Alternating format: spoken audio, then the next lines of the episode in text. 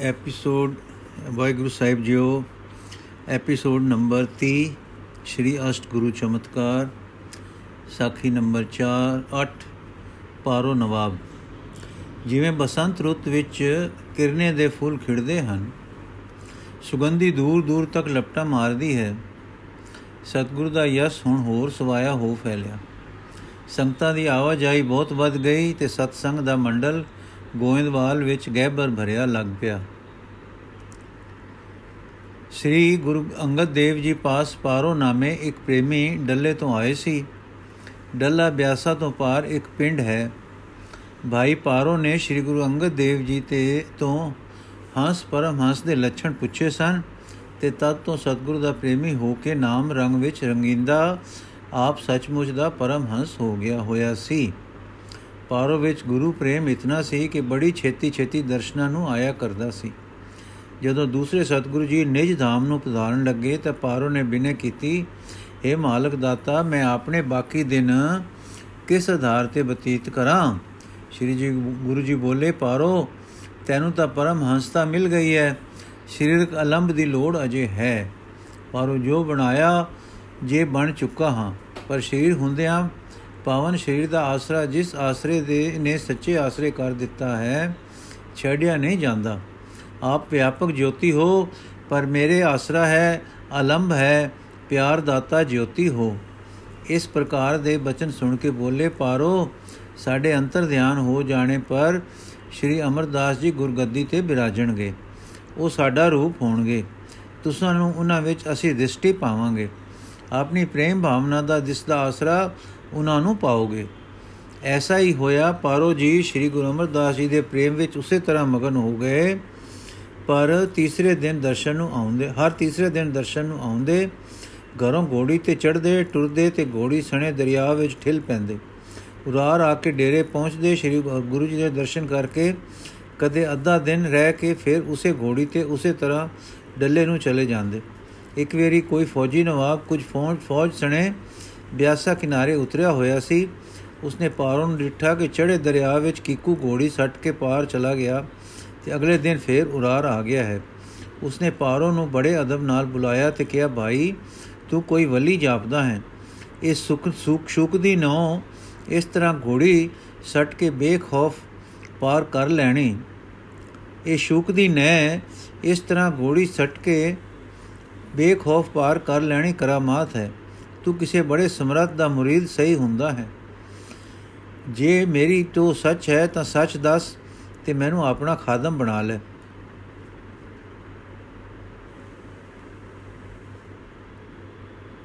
ਪਾਰੋ ਨੇ ਹੱਸ ਕੇ ਕਿਹਾ, ਤੇਰਾ ਟੋ ਠੀਕ ਹੈ ਕਿ ਮੈਂ ਖਸਮ ਵਾਲਾ ਹਾਂ ਤੇ ਮੇਰਾ ਖਸਮ ਸਰਬ ਸਮਰੱਥ ਹੈ।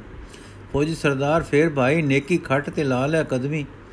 ਪਾਰੋ, ਜੇ ਆਪ ਦੀ ਇੱਛਾ ਹੋਵੇ ਤਾਂ ਮੈਂ ਆਪਣੇ ਮਾਲਕ ਦੀ ਖਿਦਮਤ ਵਿੱਚ ਲੈ ਚੱਲਦਾ ਹਾਂ। ਮੈਂ ਖਿਦਮਤ ਯੋਗ ਨਹੀਂ, ਕਿਉਂਕਿ ਮੈਂ ਆਪ ਖਾਦਮ ਹਾਂ। ਨਵਾਬ ਨੇ ਕਿਹਾ, ਜਿਵੇਂ ਤੈਨੂੰ ਭਾਵੇ ਕਰ, ਪਰ ਲੈ ਚੱਲ ਮੈਨੂੰ ਵੀ ਉਸ ਖਿਦਮਤ ਵਿੱਚ। ਤਾਂ ਪਾਰੋ ਨੇ ਕਿਹਾ, ਇਹ ਲਾਓ, ਲਸ਼ਕਰ ਛੱਡ ਦੇ, ਤਾਂ ਲੈ ਚੱਲਦਾ ਹਾਂ। ਨਵਾਬ ਨੇ ਆਪਣਾ ਮਨਸਬ ਤੇ ਸੈਨਾ ਦੀ ਸਰਦਾਰੀ ਪੁੱਤਰ ਦੇ ਹਵਾਲੇ ਕੀਤੀ ਤੇ ਕਿਹਾ ਕਿ, ਬੇਟਾ, ਇਹ ਸਭ ਕੁਝ ਸੰਭਾਲ ਲਓ ਤੇ ਪਾਤਸ਼ਾਹ ਦੀ ਖਿਦਮਤ ਜਾ ਜਾ ਕਰੋ। ਮੇਰਾ ਹਾਲ ਕਹਿ ਦੇਣਾ ਤੇ ਅਰਜ਼ ਕਰ ਦੇਣੀ ਕਿ ਮੈਂ ਅੱਲਾ ਦੀ ਖਿਦਮਤ ਵਿੱਚ ਲੱਗ ਗਿਆ ਹਾਂ ਦੁਨੀਆ ਤਰਕ ਕਰ ਦਿੱਤੀ ਹੈ, ਹੁਣ ਦੀਨ ਦੇ ਦਸਤੇ, ਰਸਤੇ ਪੈ ਗਿਆ ਹਾਂ। ਪਾਤਸ਼ਾਹ ਮੇਰ ਕਰੂ ਤੇ ਤੈਨੂੰ ਮੇਰੀ ਮਨਸਬ ਤੇ ਮਨਜ਼ੂਰ ਕਰ ਲਓ। ਮੇਰੇ ਤੇ ਉਹ ਖੁਸ਼ ਹੈ। ਇਹ ਕਹਿ ਕੇ ਇੱਕ ਅਰੀਜ਼ਾ ਵੀ ਲਿਖ ਦਿੱਤਾ ਹੈ। ਹੁਣ ਫੌਜੀ ਮਨਸਬਦਾਰ ਨੇ ਪੁੱਤਰ ਵਿਦਾ ਕੀਤਾ ਤੇ ਪਾਰੋ ਦੇ ਨਾਲ ਹੋ ਕੇ ਗੁਰੂ ਅਮਰਦਾਸ ਜੀ ਦੀ ਸ਼ਰਨ ਆਇਆ। ਸਤਿਗੁਰੂ ਜੀ ਨੇ ਉਸ ਤੇ ਮਿਹਰ ਕੀਤੀ ਤਾਂ ਉਹ ਨਿਹਾਲ ਹੋ ਗਿਆ। ਜੈਸਾ ਕਿ ਕਵੀ ਜੀ ਨੇ ਲਿਖਿਆ ਹੈ ਸੰਤ ਸੰਗ ਸਮ ਪਾਰਸ ਛੁਇਓ ਹੂ ਤੋ ਮਨੂਰ ਸੋ ਕੰਚਨ ਬਯੋ ਪਰਮਾਨੰਦ ਪਾਏ ਕਰ ਡਲੋ ਭਲੋ। ਵਿਦਾ ਹੋਏ ਪਾਰੋ ਸੰਗ ਚਲੋ। ਇਸ ਪ੍ਰਕਾਰ ਗੋਬਿੰਦਵਾਲ ਵਿੱਚ ਅਨਿਆ ਧਰਮਾਂ ਦੇ ਲੋਕ ਵੀ ਸਿੱਖੀ ਧਾਰਨ ਲੱਗ ਪਏ। ਸੂਚਨਾ, ਭਾਈ ਗੁਰਦਾਸ ਜੀ ਨੇ ਪ੍ਰਸਿੱਧ ਗੁਰਸਿੱਖਾਂ ਦੀ ਇੱਕ ਸੂਚੀ ਆਪਣੀ 11ਵੀਂ ਵਾਰ ਵਿੱਚ ਦਿੱਤੀ ਹੈ। ਉਸ ਵਿੱਚ ਸਤਿਗੁਰੂ ਜੀ ਦੇ ਵਰਸਾਏ ਜੋ ਸਿੱਖਾਂ ਦੀ ਨਾਵਾਂ ਦੀ ਵੰਡ ਹੈ, ਸੋ ਭਗਤ ਰਤਨਾਵਲੀ ਦੀ ਅਤੇ ਸੂਰਜ ਪ੍ਰਕਾਸ਼ ਦੀ ਆਪੋ ਵਿੱਚ ਕੁਝ ਭਿੰਨਤਾ ਰੱਖਦੀ ਹੈ। ਭਗਤ ਰਤਨਾਵਲੀ ਨੇ ਪਹਿਲੇ ਨੌ ਸਿੱਖ ਗੁਰੂ ਨਾਨਕ ਦੇਵ ਜੀ ਦੇ ਦੱਸੇ ਹਨ। ਦੇਖੋ ਪੌੜੀ 1574 ਪੰਜਵੀਂ 70 ਤੇ ਫਿਰਨਾ ਖੈਰਾ ਤੇ 15ਵੀਂ ਪੌੜੀ ਦੀ ਅਖੀਰ ਤੱਕ ਸਾਰੇ ਸਿੱਖ ਦੂਜੀ ਪਾਤਸ਼ਾਹੀ ਦੇ ਗਿਣੇ ਹਨ। ਬ੍ਰਾਹਮਣ ਜੋਧ ਰਸੋਈਏ ਤੱਕ। ਅੱਗੋਂ 16ਵੀਂ ਪੌੜੀ ਪ੍ਰਿਥੀਮਲ ਤੁਲਸਾ ਭਲਾ ਤੇ ਤੀਸਰੀ ਪਾਤਸ਼ਾਹੀ ਦੇ ਸਿੱਖ ਗਿਣੇ ਹਨ। ਅਸਾਂ ਨੇ ਇਹੋ ਵੰਡ ਭਗਤ ਰਤਨਾਵਲੀ ਵਾਲੀ ਸਹੀ ਲਿਤੀ ਲਿਤੀ ਹੈ। ਭਾਈ ਪਾਰੋ ਗੁਰੂ ਅੰਗਦ ਦੇਵ ਜੀ ਨੂੰ ਮਿਲਿਆ ਸੀ। ਆਪਨੇ ਸੱਚਖੰਡ ਪਿਆਨੇ ਵੇਲੇ ਆਪਨੇ ਭਾਈ ਪਾਰੋ ਨੂੰ ਤੀਸਰੇ ਸਤਗੁਰਾਂ ਦਾ ਦੇ ਸਪੁਰਦ ਕੀਤਾ ਸੀ। ਪਾਰੋ ਜੀ ਨੇ ਫਿਰ ਉਹਨਾਂ ਦੇ ਨਾਲ ਪ੍ਰੇਮ ਭਾਵਨਾ ਅਨਨ ਨਿਭਾਈ। ਦੇਖੋ ਪੰਨਾ 118 ਤੋਂ 121 ਇਸ ਤਰ੍ਹਾਂ ਜਾਪਦਾ ਹੈ ਕਿ ਲਾਲੋ ਡੱਲੇ ਦਾ ਵਾਸੀ ਸੀ। ਵਾਸੀ ਵੀ ਦੂਸਰੀ ਪਾਤਸ਼ਾਹੀ ਦੇ ਵੇਲੇ ਪਾਰੋ ਦੇ ਸਤਸੰਗ ਵਿੱਚ ਆਇਆ ਤੇ ਤੀਸਰੇ ਪਾਤਸ਼ਾਹ ਦੇ ਸਮੇਂ ਸਿਰੇ ਚੜਿਆ ਲਾਲੋ ਦਾ ਨਾਮ ਲਾਲੋ ਤੇ ਲਾਲੂ ਕਹਿ ਕੇ ਕਹਿ ਕੇ ਦੂਰਾ ਦੂਹਾਂ ਤਰ੍ਹਾਂ ਲਿਖਿਆ ਮਿਲਦਾ ਹੈ। ਫਿਰ ਪ੍ਰਸੰਗ ਵੀ ਦੋ ਤਰ੍ਹਾਂ ਦਾ ਲਿਖਿਆ ਮਿਲਦਾ ਹੈ। ਇੱਕ ਤਾਂ ਇਹ ਹੈ ਕਿ ਲਾਲੂ ਵੀ ਡੱਲੇ ਦਾ ਹੀ ਸੀ, ਪਾਰੋ ਦਾ ਪ੍ਰੇਮੀ ਸੀ।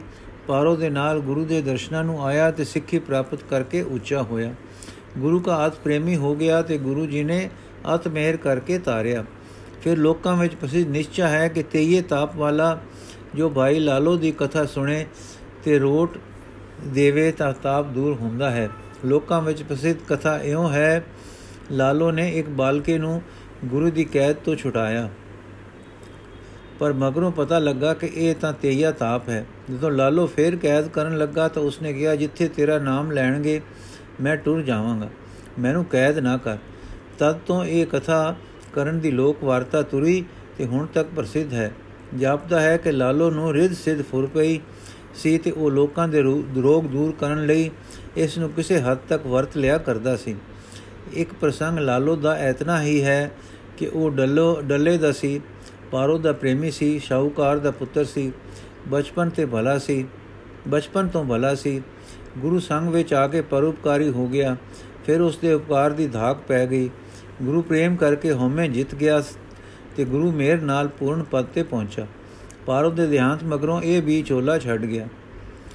ਉਸ ਸਮੇਂ ਡੱਲੇ ਵਿੱਚ ਸਿੱਖੀ ਦਾ ਪ੍ਰਚਾਰ ਬਹੁਤ ਸੀ। ਨਾਮੀ ਸਿੱਖਾਂ ਦੀ ਗਿਣਤੀ 72 ਤੱਕ ਦੱਸਦੇ ਹਨ। ਗੁਰੂ ਜੀ ਆਪ ਵੀ ਕਦੇ-ਕਦੇ ਡੱਲੇ ਜਾਂਦੇ ਸਨ। ਹੋਰ ਵੀ ਸਿੱਖੀ ਦਾ ਪ੍ਰਚਾਰ ਤਿਸ ਸਮੇਂ ਬਹੁਤ ਹੋਇਆ। ਕੁਝ ਪ੍ਰਸੰਗ ਅੱਗੇ ਆਉਣਗੇ, ਇਹ ਪ੍ਰਸੰਗ ਕਿਸੇ ਤਰੀਕੇ ਸਮਤਾ ਦੇ ਕਰਮ ਵਿੱਚ ਨਹੀਂ ਮਿਲਦੇ, ਇਸ ਕਰਕੇ ਐਦਾ ਹੀ ਵਰਣਨ ਹੋਏ ਹਨ। ਨੌਵੀਂ ਸਾਖੀ, ਮਹੇਸ਼ਾ। ਗੋਇੰਦਵਾਲ ਬਿਆਸਾ ਪਾਰ ਕਰਕੇ ਜਾਈਏ, ਤਾਂ ਅਗੇਰੇ ਸੁਲਤਾਨਪੁਰ ਹੈ। ਇੱਥੇ ਇੱਕ ਮਹੇਸ਼ੇ ਨਾਮ ਦਾ ਸਾਹੂਕਾਰ ਵਪਾਰੀ ਰਹਿੰਦਾ ਸੀ। ਇਸ ਨੂੰ ਪਰਮਾਰਥ ਦਾ ਸ਼ੌਕ ਲੱਗ ਗਿਆ, ਤਾਂ ਗੋਇੰਦਵਾਲ ਆਇਆ, ਲੰਗਰ ਦਾ ਪ੍ਰਸ਼ਾਦ ਛਕ ਕੇ ਚਰਨ ਸ਼ਰਨ ਹਾਜ਼ਰ ਹੋਇਆ। ਸਤਗੁਰੂ ਜੀ ਨੇ ਪੁੱਛਿਆ, ਭਾਈ, ਕਿਸ ਅਰਥ ਆਏ ਹੋ? ਤਾਂ ਮਹੇਸ਼ੇ ਨੇ ਕਿਹਾ, ਮੈਂ ਭਵ ਸਾਗਰ ਤਰਨ ਅਰਥ ਆਇਆ ਹਾਂ।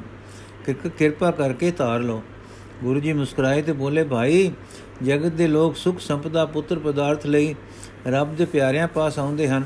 ਕਲਿਆਣ ਅਰਥ ਕੋਈ ਵਿਰਲਾ ਤੇ ਤੇਰੀ ਬਾਬਤ ਤਾਂ ਸਾਨੂੰ ਜਾਪਦਾ ਹੈ ਕਿ ਤੇਰੀ ਸੰਪਦਾ ਨਸ਼ਟ ਹੋ ਜਾਣ ਵਾਲੀ ਹੈ। ਜੇ ਤੂੰ ਇੱਥੇ ਆਉਂਦਾ ਰਿਹਾ ਤੇ ਭਾਵ ਬਾਧਾ ਹਰਨੇ ਲਈ ਸਤਸੰਗ ਕਰਦਾ ਰਿਹਾ ਤਾਂ ਫਿਰ ਤੈਨੂੰ ਮੰਦਾ ਲੱਗੇਗਾ ਕਿ ਮੈਂ ਗੁਰਦੁਆਰੇ ਕਾਸ ਨੂੰ ਆਇਆ। ਇਸ ਲਈ ਭਲਾ ਹੈ ਕਿ ਸਾਡੇ ਪਾਸ ਸਤਸੰਗ ਵਾਸਤੇ ਨਾ ਆਓ। ਉਸਨੇ ਅਰਜ਼ ਕੀਤੀ, ਮਾਲਕ ਦਾਤਾ ਜੀਓ, ਮੈਂ ਤਾਂ ਸਰਨ ਆ ਚੁੱਕਾ। ਆ ਚੁੱਕਾ ਹਾਂ, ਪਦਾਰਥ ਰਹੇ ਜਾਂ ਨਾ, ਜੇ ਆਪ ਦੀ ਰਜ਼ਾ। ਇੱਕ ਦਿਨ ਪਦਾਰਥ ਛੱਡਣੇ ਹਨ। ਜੇ ਉਹ ਪਦਾਰਥ ਸਾਨੂੰ ਛੱਡ ਗਏ ਤਾਂ ਕੀ? ਆਪ ਆਪਣੇ ਦਰੋਂ ਖਾਲੀ ਨਾ ਮੋੜੋ। ਸੱਚਾ ਧਨ ਦੇ ਦਿਓ ਤੇ ਝੂਠੇ ਤੋਂ ਮੈਂ ਹੱਥ ਧੋਤੇ। ਇਸ ਜਾਲ ਜਲਣੇ ਦਾ ਬਲ ਆਪਨੇ ਬਖਸ਼ਣਾ। ਗੁਰੂ ਜੀ ਨੇ ਐਸਾ ਦ੍ਰਿੜ ਨਿਸ਼ਚਾ ਦੇਖ ਕੇ ਸਿਰ ਉੱਤੇ ਹੱਥ ਫੇਰਿਆ, ਪਿੱਠ ਤੇ ਥਾਪੜਾ ਦਿੱਤਾ ਅਤੇ ਨਾਮਦਾਨ ਬਖਸ਼ਿਆ। ਮਹੇਸ਼ਾ ਨਾਮ ਲੈ ਕੇ ਚਾਹੋ ਤੇ ਰਸ ਵਿੱਚ ਆ ਗਿਆ। ਉਹ ਰਸ ਜੋ ਪਦਾਰਥਾਂ ਵਿੱਚ ਨਾ ਸੋ, ਡਿੱਠਾ। ਜੋ ਉਹ ਰਸ ਜੋ ਪਦਾਰਥਾਂ ਵਿੱਚ ਨਾ ਸੋ, ਡਿੱਠਾ। ਲੱਗ ਗਿਆ ਘਾਲ ਵਿੱਚ ਤੇ ਘਾਲ ਵਿੱਚ ਲੱਗ ਗਿਆ ਰੰਗ, ਨਾਮ ਦਾ ਰੰਗ। ਕੁਝ ਚਿਰ ਮਗਰੋਂ ਧਨ ਸੰਪਦਾ ਨਸ਼ਟ ਹੋਣ ਲੱਗੀ। ਸਨੇ ਸਨੇ ਸਭ ਕੁਝ ਵਿਨਸ ਗਿਆ। ਦਾਲ ਰੋਟੀ ਦਾ ਗੁਜ਼ਾਰਾ ਮਸੇ ਰਹਿ ਗਿਆ, ਪਰ ਹਮੇਸ਼ਾ ਹਮੇਸ਼ਾ ਡੋਲਿਆ ਨਹੀਂ। ਸੁਲਤਾਨਪੁਰੇ ਤੇ ਹਿੰਦੂ ਮੁਸਲਮਾਨ ਲੱਗੇ ਠੱਠੇ ਕਰਨ। ਦੇਖੋ ਸੰਤ ਬਣਨ ਗਿਆ, ਸਾਜੇ ਸੰਪਤਾ ਹੀ ਸਾਰੀ ਗਵਾਇਆ ਜੇ ਕੀ ਲਿਆ ਸੋ ਸਿੱਖੀ ਧਾਰ ਕੇ ਵੱਡੇ ਵਡੇਰਿਆਂ ਦੀ ਤੇ ਆਪਣੀ ਕਮਾਈ ਸਾਰੀ ਗਵਾ ਲਈ। ਪਰ ਮਹੇਸ਼ੇ ਦਾ ਮਨ ਡੋਲਿਆ ਨਾ, ਇਹ ਤਾਉ ਸਹਾਰਨ ਜਾਣਾ ਇਹ ਤਾਉ ਇਹ ਤਾਉ ਸਹਾਰ ਜਾਣਾ ਤੇ ਵਿਸ਼ਵਾਸ ਦਾ ਨਾ ਡੋਲਣਾ ਇੱਕ ਭਾਰੀ ਸਿਫਤ ਹੈ। ਸਿਦਕ ਦੀ ਹਲਤਾ ਤੇ ਪਰਪਕਤਾ ਹੈ, ਜੋ ਵਿਰਲੇ ਨੂੰ ਪ੍ਰਾਪਤ ਹੁੰਦੀ ਹੈ। ਐਸ਼ਵਰਜ ਵਧੇ ਤਾਂ ਉਸ ਪਰਮਾਰਥ ਨੂੰ ਲੱਗੇ ਰਹਿੰਦਾ, ਰਹਿਦਾ ਹੈ। ਗੱਟੇ ਤਾਂ ਡੋਲ ਖਲੋਈਦਾ ਹੈ। ਗੁਰੂ ਮੇਰ ਨਾਲ ਹਮੇਸ਼ਾ ਹਮੇਸ਼ਾ ਸਾਬਤ ਕਦਮ ਰਿਹਾ। ਜਦ ਗੁਰੂ ਜੀ ਨੇ ਡਿੱਠਾ ਕਿ ਇਸ ਦਾ ਬਚਨ ਤੇ ਇਸ ਦਾ ਵਿਸ਼ਵਾਸ ਇੱਕ ਤੁਲਨਾ ਦੇ ਹਨ ਤਾਂ ਇੱਕ ਦਿਨ ਜਦ ਮਹੇਸ਼ਾ ਆਇਆ ਤਾਂ ਸਤਿਗੁਰੂ ਜੀ ਨੇ ਸਿਰ ਤੇ ਮੂੜ ਹੱਥ ਧਰਿਆ ਤੇ ਬਚਨ ਕੀਤਾ, ਹਮੇਸ਼ਾ ਮਾਇਆ ਆਉਣੀ ਜਾਣੀ ਹੈ। ਇਸ ਨਾਲ ਹੇਠ ਲਗਵਾ ਮੈਲ ਨਹੀਂ ਚਾਹੀਦਾ। ਇਸ ਦੀ ਵਰਤੋਂ ਉਪਰਾਮਤਾ ਵਿੱਚ ਚਾਹੀਦਾ ਹੈ। ਜੋ ਇਸ ਨੂੰ ਪਾ ਕੇ ਇਸ ਨੂੰ ਤਿਆਗ ਵਿੱਚ ਵਰਤ ਕੇ ਸੁਖ ਮਾਣਦਾ ਹੈ, ਉਹ ਸੁਖੀ ਹੈ। ਤੂੰ ਗਈ ਦਾ ਸ਼ੌਕ ਨਹੀਂ ਕੀਤਾ, ਹੁਣ ਮੁੜ ਆਈ ਤਾਂ ਤੇਰੇ ਵਿੱਚ ਅਹੰਕਾਰ ਨਹੀਂ ਹੋਣ ਲੱਗਾ। ਮੈਂ ਸੋ ਵਿਹਾਰਕਾਰ ਕਰੀ ਚੱਲ, ਮੁੜ ਆਵੇਗੀ ਤੇ ਤੇਰੇ ਹੱਥੀ ਸਫਲ ਹੋਵੇਗੀ। ਸੋ ਐਸਾ ਹੀ ਹੋਇਆ ਮੈਸ਼ਾ ਸੁਲਤਾਨ ਵਿੱਚ, ਸੁਲਤਾਨਪੁਰ ਵਿੱਚ ਫੇਰ ਧਨੀ ਹੋ ਗਿਆ। ਪਰ ਹੁਣ ਮਨ ਤਾਂ ਹਰ ਧਨ ਵਿੱਚ ਮਾਲਾ ਮਾਲ ਰਹਿੰਦਾ ਹੈ ਤੇ ਹਰ ਹੱਥ ਸੰਸਾਰੀ ਧਨ ਨੂੰ ਕਮਾਉਂਦੇ ਤੇ ਵੰਡ ਵਿਲਾ ਕੇ ਸਫਲਾਉਂਦੇ ਰਹਿੰਦੇ ਹਨ। ਵਾਹਿਗੁਰੂ ਸਾਹਿਬ ਜੀ ਦਸਵੀਂ ਸਾਖੀ, ਸੇਖ। ਗੋਇੰਦਵਾਲ ਦੀ ਵਸੋਂ ਵੱਧਦੀ ਗਈ, ਹਰ ਜਾਤ ਦੇ ਸਿੱਖ ਆਵਸੇ ਇੱਕ ਟੱਬਰ ਸ਼ੇਖਾਂ ਦਾ ਵੀ ਆਵਸਿਆ, ਮੁਸਲਮਾਨੀ ਦਾ ਅਭਿਮਾਨ ਤੇ ਰਾਜ, ਮੁਸਲਮਾਨੀ ਹੋਣ ਦਾ ਦਾਵਾ ਸਿਰ ਵਿੱਚ ਵਿਸ਼ੇਸ਼ ਸੀ। ਇਹਨਾਂ ਵੱਲੋਂ ਕਦੇ-ਕਦੇ ਕੋਈ ਨਿੱਕੀ ਮੋਟੀ ਖੇਚਲ ਹੀ ਪਹੁੰਚਿਆ ਕਰਦੀ ਸੀ। ਗੁਰੂ ਕੇ ਦਰਬਾਰ ਵੱਲੋਂ ਸਦਾ ਸਹਿਨਸ਼ੀਲਤਾ ਹੀ ਹੁੰਦੀ ਸੀ। ਫਿਰ ਇਹ ਦੁਲੇਰ, ਫਿਰ ਇਹ ਦਲੇਰ ਹੁੰਦੇ ਗਏ। ਕਈ ਵਾਰ ਇਹਨਾਂ ਦੇ ਲੜਕੇ ਖੂਹ ਤੋਂ ਪਾਣੀ ਭਰਨ ਗਏ। ਸਿੱਖਾਂ ਦੇ ਘੋੜਿਆਂ ਨੂੰ ਗੁਲੇਲਾ ਮਾਰ ਕੇ ਫੇੜ ਦਿੰਦੇ। ਜਦ ਗੁਰੂ ਜੀ ਪਾਸ ਅਰਜ ਹੋ, ਹੋਈ ਤਾਂ ਆਪਨੇ ਆਗਿਆ ਕੀਤੀ ਕਿ ਸਹਾਰਾ ਕਰੋ, ਬਦਲਾ ਨਾ ਲਓ, ਤੁਸੀਂ ਪਾਣੀ ਲਈ ਮਸ਼ਕਾਂ ਬਣਾ ਦਿਓ ਬਣਾ ਲਓ। ਸਿੱਖਾਂ ਨੇ ਉਸੇ ਤਰ੍ਹਾਂ ਕੀਤਾ। ਹੁਣ ਜਦ ਦਾਉ ਲੱਗੇ ਤਾਂ ਉਹ ਖੋਰੇ ਲੜਕੇ ਮਸ਼ਕ ਨੂੰ ਕਾਨਿਆਂ ਤੇ ਲਾਏ ਨੁਕੀਲੇ ਮੂੰਹ ਵਾਲੇ ਤੀਰ ਮਾਰ ਕੇ ਛੇਕ ਕਰ ਦਿੱਤਾ ਕਰਨ। ਫਿਰ ਅਰਜ ਹੋਈ ਤਾਂ ਗੁਰੂ ਜੀ ਨੇ ਹੁਕਮ ਦਿੱਤਾ ਕਿ ਪਿੱਤਲ ਤਰਾਮੇ ਦੀਆਂ ਗਾਗਰਾਂ ਬਣਵਾ ਲਓ। ਖੋਰੇ ਮੁੰਡੇ ਗਾਗਰਾਂ ਨੂੰ ਵੱਟੇ ਮਾਰ ਕੇ ਚਿਪ ਪਾ ਦਿਆ ਕਰਨ। ਪਰ ਗੁਰੂ ਜੀ ਨੇ ਇਹ ਗੱਲ ਸੁਣ ਕੇ ਵੀ ਚੁੱਪ ਧਾਰੀ। ਜਦੋਂ ਬਹੁਤ ਵੇਰ ਸ਼ਿਕਾਇਤ ਹੋਈ ਤਾਂ ਫਰਮਾਇਆ, ਤੁਸੀਂ ਬਦਲਾ ਨਾ ਵਿਚਾਰੋ, ਸਹਾਰੀ ਚੱਲੋ। ਨਿਰੇ ਸਹਾਰੇ ਵਿੱਚ ਹੀ ਨਾ ਰਹੋ। ਖਿਮਾ ਵਿੱਚ ਵਰਤੋ, ਖਿਮਾ ਧਾਰੋਗੇ ਤਾਂ ਸਦਾ ਸਹਾਰੀ ਚੱਲੋਗੇ। ਖਿਮਾ ਇੱਕ ਖੜਗ ਹੈ ਜੋ ਮਾਰਨਾ ਨਹੀਂ, ਪਰ ਸਹਿਣਾ ਸਿਖਾਲਦੀ ਹੈ। ਜੀਵ ਜੋ ਭੁੱਲਾਂ ਕਰ ਰਹੇ ਹਨ, ਬੇਵਸ ਹਨ। ਉਹਨਾਂ ਨੂੰ ਹਉਮੈ ਭੁਲਾ ਰਹੀ ਹੈ। ਉਹਨਾਂ ਨੂੰ ਹਉ ਦੇ ਰੋਗੀ ਸਮਝੋ। ਰੋਗੀ ਤੇ ਕਾਹਦਾ ਗੁੱਸਾ? ਉੱਚੀ ਨਜ਼ਰ ਕਰੋ ਇਹਨਾਂ ਵੱਲ ਨਾ ਤੱਕੋ, ਕਰਤਾ ਪੁਰਖ ਵੱਲ ਤੱਕੋ, ਹੁਕਮ ਨੂੰ ਦੇਖੋ, ਹੁਕਮ ਵਿੱਚ ਵਰਤੋ, ਗੁਰਮੁਖ ਹੋਵੋ, ਹੁਕਮ ਦੀ ਸਾਰ ਪਛਾਣੋ। ਉਸ ਸਮੇਂ ਸੰਨਿਆਸੀਆਂ ਦੇ ਕਈ ਟੋਲੇ, ਤਕੜੇ ਲਠਬਾਜ਼ ਤੀਰੰਦਾਜ਼ ਦੇ ਯੋਧੇ ਹੁੰਦੇ ਸਨ। ਉਸ ਸਮੇਂ ਸੰਨਿਆਸੀਆਂ ਦੀ ਸੰਨਿਆਸੀਆਂ ਦੀ ਕਈ ਟੋਲੇ, ਦੇ ਕਈ ਟੋਲੇ ਤਕੜੇ ਲਠਬਾਜ਼ ਤੀਰੰਦਾਜ਼ ਦੇ ਯੋਧੇ ਹੁੰਦੇ ਸਨ। ਦਰਿਆਓ ਪਾਰ ਤੋਂ ਇੱਕ ਐਸਾ ਟੋਲਾ ਉਰਾਰ ਗੋਇੰਦਵਾਲ ਵਿੱਚ ਆ ਉਤਰਿਆ ਕੂਤੇ ਸੰਨਿਆਸੀ ਨਹਾ ਧੋ ਰਹੇ ਸਨ ਕਿ ਕੁਝ ਸਿੱਖ ਪਾਣੀ ਲੈਣ ਆ ਗਏ। ਸ਼ੇਖਾਂ ਨੇ ਮੁੰਡਿਆਂ ਨੂੰ ਗੁਲੇਲਾ ਮਾਰੀਆਂ। ਤਾਂ ਇੱਕ ਗੁਲੇਲ ਸੰਨਿਆਸੀਆਂ ਦੇ ਸ਼੍ਰੀ ਮਹੰਤ ਦੀ ਅੱਖ ਤੇ ਵੱਜੀ। ਅੱਖ ਫਿਸ ਗਈ। ਇਹ ਦੇਖ ਕੇ ਸੰਨਿਆਸੀ ਤਪ ਉੱਠੇ ਤੇ ਮੁੰਡੇ ਨੂੰ ਮਾਰਿਆ। ਐਸਾ ਕਿ ਉਹ ਮਾਰੀ ਗਿਆ। ਇਸ ਪਰ ਦੁਵੱਲੀ ਲੜਾਈ ਹੋ ਗਈ। ਸੇਖ ਤੇ ਸੰਨਿਆਸੀ ਖੂਬ ਲੜੇ। ਦੁਵੱਲੀ ਕਈ ਮਾਰੇ ਗਏ। ਇਸ ਵੇਲੇ ਇੱਕ ਕਾਲੀ ਹਨੇਰੀ ਝੂਲ ਪਈ। ਜਿਸੇ ਕੁਛ ਨਾ। ਸ਼ੇਖ ਆਪਣੇ ਘਰੀ ਤੇ ਸੰਨਿਆਸੀ ਆਪਣੇ ਡੇਰੇ ਭਜ ਕੇ ਜਾ ਵੜੇ। ਉਧਰੋਂ ਲਾਹੌਰ ਵੱਲੋਂ ਕੋਈ ਫੌਜੀ ਦਸਤਾ ਆ ਗਿਆ, ਜੋ ਖਚਰਾ ਤੇ ਲਦਿਆ ਸ਼ਾਹੀ ਖਜ਼ਾਨਾ ਦਿੱਲੀ ਨੂੰ ਲਿਜਾ ਰਹੇ ਸਨ। ਹਨੇਰੀ ਡਾਢੀ ਸਖਤ ਤੇ ਕਾਲੀ ਬੋਲੀ ਸੀ। ਡਰ ਕੇ ਟੱਪਣ ਕੁੱਦਣ ਨਾਲ ਖਚਰਾਂ ਦੀ ਲਾਰ ਟੁੱਟ ਗਈ। ਕਈ ਕਿਧਰ ਤੇ ਕੋਈ ਕਿਧਰ ਨਸ ਟੁਰੀ। ਸਰਕਾਰੀ ਫੌਜੀਆਂ ਨੇ ਬੜੀ ਹਿੰਮਤ ਕੀਤੀ। ਖਚਰਾਂ ਸੰਭਾਲੀਆਂ, ਰੋਕੀਆਂ, ਇਕੱਠੀਆਂ ਕੀਤੀਆਂ, ਪਰ ਇੱਕ ਖੱਚਰ ਨਾ ਹੀ ਲੱਭੀ। ਹੁਣ ਜਦ ਹਨੇਰੀ ਹੱਟੀ ਤੇ ਸੰਜਲਾ ਸੋਜਲਾ ਹੋ ਗਿਆ ਤੇ ਉਹਨਾਂ ਨੇ ਸ਼ਹਿਰ ਵਿੱਚ ਭਾਲ ਕੀਤੀ ਢੰਡੋਰਾ ਫਿਰਵਾਇਆ, ਪਰ ਖੱਚਰ ਨਾ ਮਿਲੀ। ਛੇਕੜ ਉਹਨਾਂ ਨੇ ਖਾਨਾ ਤਲਾਸ਼ੀ ਕਰੂ ਕੀਤੀ ਤਾਂ ਸਿਪਾਹੀਆਂ ਨੂੰ ਸ਼ੇਖਾਂ ਦੇ ਘਰ ਅੰਦਰੋਂ ਹਿਣ ਹਿਣਾਟ ਸੁਣਾਈ ਦਿੱਤੀ। ਇਸ ਘਰ ਵੜ ਕੇ ਤਲਾਸ਼ੀ ਲੈਣੀ ਚਾਹੀ ਤਾਂ ਸ਼ੇਖਾਂ ਨੇ ਰੋਕਿਆ ਕਿ ਜਨਾਨ ਖਾਨਾ ਹੈ ਤੇ ਅਸੀਂ ਪਹਿਰੇਦਾਰ ਹਾਂ, ਅਸਾਂ ਨੇ ਅੰਦਰ ਨਹੀਂ ਵੜਨ ਦੇਣਾ। ਇਸ ਪਰ ਕਸ਼ਮਕਸ਼ ਹੋ ਗਈ, ਹੋ ਪਈ। ਸਿਪਾਹੀ ਮੱਲੋ ਮੱਲੀ ਅੰਦਰ ਵੜ ਗਏ, ਖੱਚਰ ਕੱਢ ਲਿਆਂਦੀ। ਸੋ ਸੇਖਾਂ ਦੇ ਸਿਰ ਅਪਰਾਧ ਲੱਗੇ। ਦੋ ਸੰਨਿਆਸੀਆਂ ਨੂੰ ਮਾਰਨ ਦੇ ਤੇ ਸਰਕਾਰੀ ਖਜ਼ਾਨਾ ਚੁਰਾਉਣ ਦੇ। ਤੇ ਨਾਲ ਹੀ ਸ਼ਹਿਰ ਵਾਸੀਆਂ ਨੇ ਆਪਣੇ ਤੇ ਸ਼ਕਤੀਆਂ ਦੇ ਹਾਲ ਦੱਸੇ। ਸੋ ਸਰਕਾਰ ਵੱਲੋਂ ਉਹਨਾਂ ਦੇ ਘਰ-ਬਾਰ ਜ਼ਬਤ ਕੀਤੇ ਗਏ ਤੇ ਕਿਸੇ ਨੂੰ ਮੌਤ ਤੇ ਕਿਸੇ ਨੂੰ ਹੋਰ ਦੰਡ ਦਿੱਤੇ ਗਏ। ਜਦ ਗੁਰੂ ਜੀ ਨੂੰ ਸਾਰੀ ਗੱਲ ਸਿੱਖਾਂ ਸੁਣਾਈ ਤਾਂ ਸਿੱਖਾਂ ਨੇ ਕੀਤੇ ਦਾ ਫਲ ਪਾ ਲਿਆ ਹੈ ਤਾਂ ਗੁਰੂ ਜੀ ਬੋਲੇ, ਭਾਈ, ਇਹ ਤਾਂ ਠੀਕ ਹੈ ਕਿ ਬੁਰੇ ਕਰਮ ਦਾ ਫਲ ਬੁਰਾ ਹੁੰਦਾ ਹੈ। ਜੇ ਤੁਸੀਂ ਸਹਾਰੀ ਜਾਓ ਤਾਂ ਅਪਰਾਧੀ ਅੰਤ ਆਪਣੇ ਕੀਤੇ ਦਾ ਦੁੱਖ ਭਰਦਾ ਹੈ। ਪਰ ਸਾਨੂੰ ਇਹ ਵੀ ਨਹੀਂ ਸੋਚਣਾ ਚਾਹੀਦਾ ਅਤੇ ਬੁਰਿਆਂ ਦੇ ਦੰਡਿਤ ਹੋਣ ਤੇ ਖੁਸ਼ ਵੀ ਨਹੀਂ ਚਾਹੀਦਾ। ਸਾਨੂੰ ਹੁਕਮ ਦੀ ਸਿਆਣ ਲੋੜੀਏ ਬੁੱਲਣਹਾਰ ਮਾਇਆ ਵੇਲੇ, ਮਾਇਆ ਵੇੜੇ ਜੀਵਾਂ ਵੱਲ ਨਹੀਂ ਤੱਕਣਾ ਚਾਹੀਦਾ। ਇਹ ਹਉਮੈ ਦੇ ਗੁਬਾਰ ਵਿੱਚ ਹਨ। ਅਸੀਂ ਜਾਗਰਤ ਵਿੱਚ ਸਫਾ ਦੇਖ ਰਹੇ ਹਾਂ। ਸੇਖਾਂ ਨੂੰ ਮਿਲੇ ਦੰਡ ਤੇ ਜੋ ਵਰਤਾਓ ਗੁਰੂ ਜੀ ਨੇ ਕੀਤਾ ਉਸ ਨੂੰ ਪੜ ਸੁਣ ਕੇ ਅਤਿਅੰਤ ਸ਼ਲਾਘਾ ਦਿਲ ਵਿੱਚ ਉਪਜਦੀ ਹੈ। ਫਿਰ ਕਈ ਸੋਹਣੇ ਸਜਣਾ ਦਾ ਉਸ ਉੱਤੇ ਅਮਲ ਕਰਨ ਨੂੰ ਵੀ ਜੀ ਕਰ ਆਉਂਦਾ ਹੈ। ਪਰ ਜਿਸ ਗੁਰੂ ਦੇ ਹਿਰਦੇ, ਜਿਸ ਅਸਲੀਅਤ ਵਿੱਚੋਂ ਇਹ ਸ਼ੈ ਉਪਜੀ, ਉਹ ਅਸਲੀਅਤ, ਅਤਮੋਲਕਤਾ ਦੀ ਅਮਲੀ ਪਦਵੀ ਦੀ ਸ਼ੈ ਹੈ। ਉਹ ਅਸਲੀ ਖਿਆਲ ਵਿੱਚ ਉੱਚ ਦ੍ਰਿਸ਼ਟੀ, ਉਹ ਕਮਾਲ ਦੀ ਅਸਲੀਅਤ ਹੈ, ਜਿਸ ਦੀ ਕੀਮਤ ਨਹੀਂ ਪਾਈ ਜਾ ਸਕਦੀ। ਸਹਿਨਸ਼ੀਲਤਾ ਮਾਫੀ, ਖਿਮਾ, ਉਸ ਤੋਂ ਉਰਲੀਆਂ ਸਿਫਤਾਂ ਹਨ। ਡੱਲੇ ਦੇ ਸਿੱਖ ਪ੍ਰਿਥੀਮਲ ਤੇ ਤੁਲਸਾ 11ਵੀਂ ਸਾਖੀ। ਸ੍ਰੀ ਗੁਰੂ ਜੀ ਅਕਸਰ ਗੋਇੰਦਵਾਲ ਹੀ ਰਹਿੰਦੇ ਸਨ, ਪਰ ਕਦੇ ਪ੍ਰੇਮੀਆਂ ਦੇ ਪ੍ਰੇਮ ਬੱਧੇ, ਕਦੇ ਆਪੋ, ਆਪੇ ਆਪਣੀ ਖੁਸ਼ੀ ਨਾਲ ਕਿਸੇ ਗ੍ਰਾਮ ਚਲੇ ਵੀ ਜਾਇਆ ਕਰਦੇ ਸਨ। ਇੱਕ ਵੇਰ ਸਹਿਜ ਸੁਭਾਵਕ ਡੱਲੇ ਆ ਗਏ। ਅਚਾਨਕ ਆ ਜਾਣ ਤੇ ਪਿੰਡ ਵਿੱਚ ਬੜੀ ਖੁਸ਼ੀ ਹੋਈ। ਸਿੱਖ ਖਾਸ ਕਰਕੇ ਕਮਲਾ ਵਾਂਗੂ ਖਿੜ ਗਏ। ਪਿੰਡ ਵਿੱਚੋਂ ਕਈ ਨਵੇਂ ਲੋਕ ਮਿਲਣੇ ਨੂੰ ਆਏ। ਇੱਕ ਦਿਨ ਪ੍ਰਿਥੀਮਲ ਤੇ ਤੁਲਸਾ, ਦੋ ਸੱਜਣ ਜੋ ਭਲੇ ਜਾਤ ਦੇ ਖੱਤਰੀ ਡੱਲੇ ਵਿੱਚ ਰਹਿੰਦੇ ਸਨ, ਉਹ ਆਏ ਤੇ ਮੱਥਾ ਟੇਕ ਕੇ ਬੈਠ ਗਏ। ਸ੍ਰੀ ਗੁਰੂ ਜੀ, ਆਓ ਭਾਈ, ਸੁਖ ਸਹਿਤ ਹੋ। ਤੁਲਸਾ ਜੀ, ਸੁਖ ਹੈ। ਆਪ ਦੇ ਮਿਲਣੇ ਨੂੰ ਆਏ ਹਾਂ। ਆਪ ਵੀ ਭਲੇ ਭਲੇ ਹੋ ਤੇ ਅਸੀਂ ਵੀ ਭਲੇ ਹਾਂ। ਜਾਤ ਦਾ ਮਾਣ ਦਾਵਾ ਲੈ ਕੇ ਆਏ ਹਾਂ। ਗੁਰੂ ਜੀ, ਆਓ ਜੀ ਆਇਆਂ ਨੂੰ। ਪਰ ਗੁਰੂ ਜੀ ਤਾਂ ਜਾਤ ਕੋਈ ਨਹੀਂ। ਪ੍ਰਿਥੀਮਾ ਲਚਰਜ ਹੋ ਕੇ, ਅੱਛਾ ਜੀ, ਤੁਸੀਂ ਭੱਲੇ ਨਹੀਂ। ਗੁਰੂ ਜੀ, ਭੱਲਾ ਪਰਮੇਸ਼ਰ ਹੈ। ਭੱਲੇ ਉਸ ਦੇ ਪਿਆਰੇ ਹਨ। ਮੈਂ ਤਾਂ ਉਸ ਦੇ ਦਰੋਂ ਭਲਾਈ ਦਾ ਯਾਚਕ ਹਾਂ।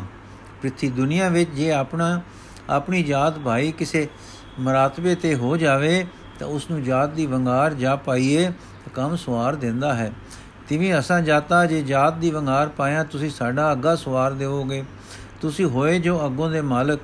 ਗੁਰੂ ਦੀ ਜਾਤ ਇੱਕ ਬਨਾਵਟੀ ਵੰਡ ਹੈ, ਜੋ ਇਸ ਦੁਨੀਆ ਦੀ ਸ਼ੈ ਹੈ। ਜਾਤ ਨੂੰ ਲੋਕੀ ਸਰੀਰ ਨਾਲ ਜੋੜਦੇ ਹਨ। ਸਰੀਰ ਇੱਥੇ ਹੀ ਰਹਿ ਜਾਂਦੇ ਹਨ। ਜਾਤ ਵੀ ਸਰੀਰ ਦੇ ਨਾਲ ਹੀ ਰਹਿ ਗਈ। ਅੱਗੇ ਜਾ ਕੇ ਪਤਾ ਲੱਗਦਾ ਹੈ, ਜਾਤ ਦੇ ਜ਼ੋਰ ਕੁਝ ਮੁੱਲ ਨਹੀਂ ਰੱਖਦੇ। ਸ੍ਰੀ ਗੁਰੂ ਨਾਨਕ ਦੇਵ ਜੀ ਦਾ ਵਾਕ ਹੈ, ਅੱਗੇ ਜਾਤ ਨ ਜੋਰ ਹੈ, ਅੱਗੇ ਜਿਉ ਨਵੇਂ। ਜਿਨ ਕੀ ਲਿਖੇ ਪਤ ਪਵੇ, ਚੰਗੇ ਸੇਈ ਕੇ। ਭਾਈ, ਜੋਰਾਵਰ ਜੋਰਾਵਰਾਂ ਦਾ ਜ਼ੋਰ ਚਾਹੇ ਧਨ ਬਾਲ ਬਲ ਹੋਵੇ, ਚਾਹੇ ਬਾਹੂ ਬਲ ਹੋਵੇ, ਤੇ ਜਾਤ ਅਭਿਮਾਨੀਆਂ ਦੀ ਜਾਤ ਦੀ ਵਡਿਤ ਦੋਏ ਤੀ ਚੀਜ਼ਾਂ ਅੱਗੇ ਗਿਆ, ਪਤਾ ਲੱਗੇਗਾ ਕਿ ਉੱਥੇ ਕੁਝ ਵਸੀਕਾਰ ਨਹੀਂ ਰੱਖਦੀਆਂ। ਉੱਥੇ ਦੇ ਜੀਵਾਂ ਦੀ ਦਸ਼ਾ ਹੀ ਹੋਰ ਹੈ, ਜੋ ਸੱਚਮੁੱਚ ਦੇ ਚੰਗੇ ਹਨ, ਜਿਨ੍ਹਾਂ ਨੇ ਆਪੇ ਨੂੰ ਇੱਥੇ ਸਵਾਰਿਆ ਹੈ। ਉੱਥੇ ਉਹਨਾਂ ਦੀ ਪਤ ਪ੍ਰਵਾਨ ਹੁੰਦੀ ਹੈ। ਉੱਥੇ ਉਹ ਹੀ ਚੰਗੇ ਸਮਝੇ ਜਾਂਦੇ ਹਨ, ਜੋ ਸੱਚਮੁੱਚ ਦੇ ਚੰਗੇ ਹੁੰਦੇ ਹਨ। ਸੋ ਤੁਸੀਂ ਜੇ ਅੱਗੇ ਚੱਲ ਕੇ ਸੁਖੀ ਹੋਣਾ ਚਾਹੁੰਦੇ ਹੋ, ਤੇ ਜਾਤ ਦੇ ਦਾਅਵੇ ਛੋੜ ਕੇ ਆਪ ਨੂੰ ਚੰਗਾ ਬਣਾਓ, ਆਪਾ ਚੰਗਾ ਸਿਮਰਨ ਨਾਲ ਬਣਦਾ ਹੈ, ਇਸ ਤੇ ਲੜ ਲੱਗੋ। ਸਚ ਨਾਮ ਪਤ ਉਪਜੈ, ਕਰਮ ਨਾਮ ਕਰਤਾਰ। ਐਨ ਹਿਰਦੈ ਜੋ ਵਸੈ, ਨਾਨਕ ਨਦਰੀ ਪਾ ਦੇਖੋ ਭਾਈ, ਗੁਰੂ ਬਾਬਾ ਫਰਮਾਉਂਦਾ ਹੈ, ਸੱਚੀ ਪਤ ਸੱਚੇ ਨਾਮ ਦੁਆਰਾ ਪੈਦਾ ਹੁੰਦੀ ਹੈ। ਤੇ ਮੇਰ ਦੁਆਰਾ ਨਾਮ ਤੇ ਨਾਮ ਦਾ ਨਾਮੀ ਕਰਤਾ ਪੁਰਖ ਮਿਲਦਾ ਹੈ। ਜਦੋਂ ਦਿਨ ਰਾਤ ਉਹ ਨਾਮ ਹਿਰਦੇ ਵਿੱਚ ਵਸ ਜਾਂਦਾ ਹੈ, ਤਾਂ ਨਦਰਾਂ ਕਰਨ ਵਾਲੇ ਸਾਈਂ ਦੀ ਕਿਰਪਾ ਦ੍ਰਿਸ਼ਟੀ ਨਾਲ ਬੈਜਲ ਤੋਂ ਪਾਰ ਹੋ ਜਾਂਦਾ ਹੈ। ਇੱਕ ਵਾਕ ਸੁਣ ਕੇ ਉਹ ਮਾਨ ਛੱਡ ਕੇ ਸ਼ਰਨ ਪੈ ਗਏ ਤੇ ਨਾਮ ਪ੍ਰਾਪਤ ਕਰਕੇ ਸੁਖੀ ਹੋ ਗਏ। ਵਾਹਿਗੁਰੂ ਜੀ ਕਾ ਖਾਲਸਾ, ਵਾਹਿਗੁਰੂ ਜੀ ਕੀ ਫਤਿਹ। ਬਾਕੀ ਅਗਲੀ ਸਾਖੀਆਂ ਕੱਲ ਪੜਾਂਗੇ ਜੀ।